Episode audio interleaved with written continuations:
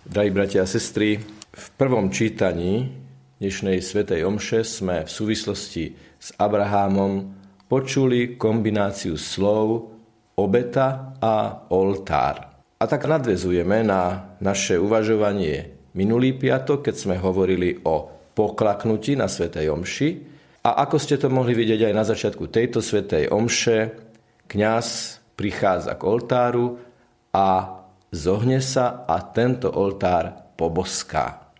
Dnes teda budeme uvažovať o tom, prečo kňaz robí toto gesto, ktoré je dokladované už v 4. storočí po narodení Ježiša Krista. Čiže najneskôr v 4. storočí určite súčasťou lámania chleba Eucharistie bolo aj boskávanie oltára, čo symbolizuje poboskanie oltára, teda čo symbolizuje samotný oltár. Symbolizuje Ježiša Krista, ktorý je tým uhlovým kameňom, na ktorom stojí celá stavba cirkvi. Bosk pokoja, o ktorom čítame na rôznych miestach Nového zákona, je symbolom úcty a lásky. Ústa, pery sú tou časťou človeka, cez ktorú sa vyjadruje, cez ktorú človek vyznáva, cez ktorú človek dýcha, vydychuje, nielen fyzicky, ale aj duchovne, vydychuje tým, ako komunikuje na druhých svoj duchovný svet. A ústa a pery sú zároveň tie, ktoré príjmajú Božie dary po forme telesného aj duchovného pokrmu. Dotyk pier je aj gesto veľmi intimného vyjadrenia lásky. Ak teda boskávame oltár, je to vlastne bosk Ježišovi Kristovi. Nie judášsky bosk, ale bosk aj v zmysle toho, čo sme čítali dnes o tom, že sme Ježišovými priateľmi, že sme priateľmi Ježiša Krista. Nie kamošmi, ale priateľmi. To je rozdiel, pretože niekedy si myslíme, že keď sme s niekým priatelia, tak sme ako keby rodinka a už nie sme ničím viazaným. Toto priateľstvo, ktoré vyjadruje tento bosk, práve naopak, nás robí veľmi zodpovednými za to, čo v blízkosti Ježiša Krista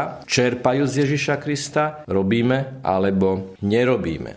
Tento symbolizmus, že oltár je Ježiš Kristus, je potom umocnený aj ďalšími vecami, ktoré sú na oltári umiestnené. Biela plachta, obrus na oltári symbolizuje plachtu, ktorá bola dôkazom Ježišovho zmŕtvychvstania, veď zložené plachty v prázdnom hrobe dokazovali, že ten, ktorý zomrel, žije. Okrem toho, plachta alebo obrus na oltári symbolizuje aj Ježišovu pohostinnosť. Veď na oltári sa vlastne sprítomňuje obeta poslednej večere, keď Ježiš sám seba pod spôsobom chleba a pod spôsobom vína dával svojim učeníkom. Čiže biela plachta, symbol Ježišovho zmŕtvychvstania a s tým súvisiacej Ježišovej duchovnej pohostinnosti. Celkom samozrejme teda je na oltári a na tej bielej plachte, na tom bielom obruse aj kríž, aby pripomínal, že to miesto, tento oltár je miestom, kde sa uskutočňuje eucharistické prepodstatnenie, ktoré sprítomňuje Ježišovu smrť a Ježišovo zmŕtvychvstanie. Beda by mi bolo, keby som hlásal čokoľvek iné, ak nie Ježiša Krista, hovorí svätý Pavol, a to ukrižovaného. Ten kríž má pripomínať kňazovi, že on je ten, ktorý má vždy sprostredkovať Ježiša Krista. Že je ten, ktorý ako vysvetený kňaz koná v mene Ježiša Krista, v osobe Ježiša Krista. A ako taký vo všetkej pokore a úcte má pristupovať k oltáru. Okrem bieleho obrusu, bielej plachty a kríža sú na oltári aj sviece, ktoré nám opäť pripomínajú Ježiša Krista, ktorý sám o sebe povedal, ja som svetlo sveta. Ako sa tá svieca spaluje, tak vydáva svetlo. Svetlo nie je zadarmo. Svetlo je zaplatené tým, že sa tá svieca spaluje. Ježiš Kristus, a opäť to súvisí aj s tým krížom, aj s tým obrusom, aj s tou bielou plachtou, je ten, ktorý sa za nás spálil, obetoval, dal, aby vyžiaril svetlo. Všetky tieto veci spolu sú veľmi hutným symbolom toho, že ten, kto je hlavným na svätej omši, je Ježiš Kristus. Od neho všetko vychádza a k nemu všetko smeruje. Z toho, drahí bratia a sestry, vyplýva, že Ježiš je aj oltár, aj veľkňaz, aj obeta. V ňom sa tá obeta odohráva. To je oltár. On je ten, ktorý tú obetu prináša a je veľkňaz. On je ten, ktorý sám seba obetuje a v tomto zmysle je obetou, je obetným darom, je Eucharistiou.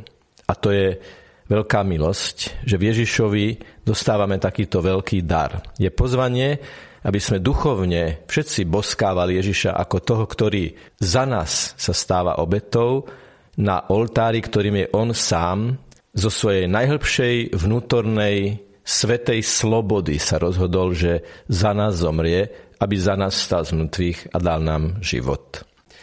Prví kresťania mali takú veľkú úctu k miestu, kde sa uskutočňuje eucharistická obeta, že ju vykonávali nad hrobmi mučeníkov.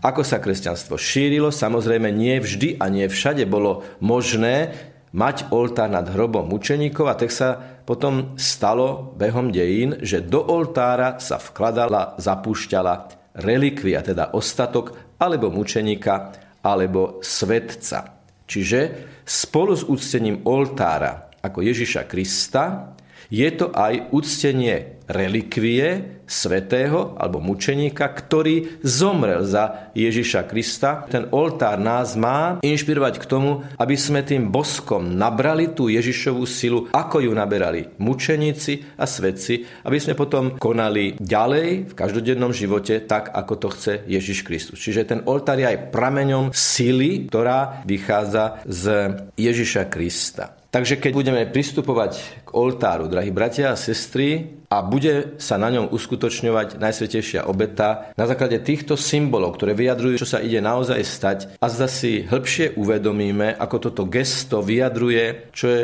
veľkým darom pre nás. Oltár sa boskával aj viackrát. Kňaz v starších dobách, keď liturgia mala ešte niektoré ďalšie prvky, predtým, ako požehnával ľud, poboskal oltár, aby bolo jasné, že to požehnanie vychádza od Boha. Ako keby kňaz načerpal silu z toho oltára, silu pre to požehnanie, ktoré je požehnaním Božím, požehnaním v mene Otca i Syna i Ducha Svätého.